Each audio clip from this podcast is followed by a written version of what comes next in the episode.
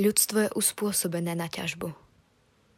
Naša existencia už od pradávna závisela od prítomnosti kovov a minerálov. Naučili sme sa trpieť a umierať pod zemským povrchom, hľadať prežitie v koreňoch sveta. Zem však poskytuje len toľko, koľko potrebujeme na prežitie. A momentálny technologický pokrok v kombinácii s demografickým vývojom znamená, že človek spotrebuje viac, ako mu zem dokáže dať. Pohľady obraciame k nebu. Vždy sme snívali o hviezdach a vtáčom lete. Sny o slobode a poznaní sa zmenili na plány. O skolonizovaní neba.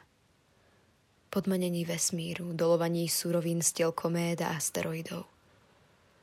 Prenesení ľudského konceptu úspešnej spoločnosti na vesmír ako celok. Nejaký systém ale nie je dlhodobo udržateľný. Čím väčší objekt, tým bolestivejšie je zmrštenie. Smrť vo vesmíre je studená a osamelá a na zemi sme sa aspoň mohli vrátiť do matkinho lona.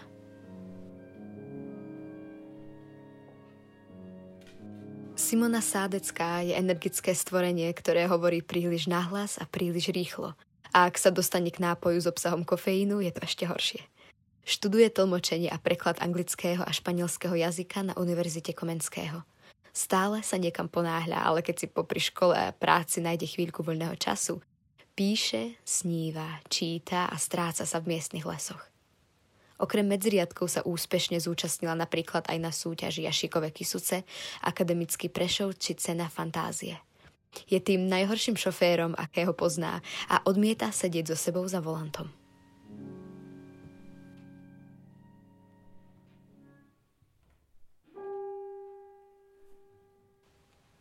Apoptóza Najlepšie sú dni, ktoré strávim hľadením do temnoty svojich útrop. Hľadám prvé známky rozkladu, aj keď viem, že moje tkanivá sú ešte stále zásobené krvou. Najlepšie sú dni, ktoré strávim hľadením do temnoty svojich útrop. Hľadám prvé známky rozkladu. Aj keď viem, že moje tkanivá sú ešte stále zasobené krvou a bez viditeľných malígnych zmien. Obávam sa o zajtrajšok, popieram existenciu dneška a každý ďalší deň nahrádzam klinickou nehybnosťou. Čakám. Kedy a aká pleseň pokrie steny môjho tela. Či niečo vyraší zo žalúdka hore pažerákom a zakvitne na červeno, alebo sa mi v špikoch kostí usadí biela srieň a už na veky budem cítiť iba chlad. Pre zachovanie vnútornej homeostázy organizmu je potrebná dôkladne naplánovaná smrť. Každá bunka v sebe nesie informáciu o svojom konci. Vie, že jedného dňa sa rozpadne a bude pohltená. I s týmto vedomím však dokáže existovať. Avšak niektorým sa občas zasníva o nesmrteľnosti a ich ukradnutý čas nám prinesie smrť. Tlenie. Vystaviť sa elementom, ľahnúť si na hníjúce lístie vedľa húba machu, nechať hmyz, aby mi nakládol vajíčka medzi prsty, pod nechty a viečka. Nastaviť tvár slnku.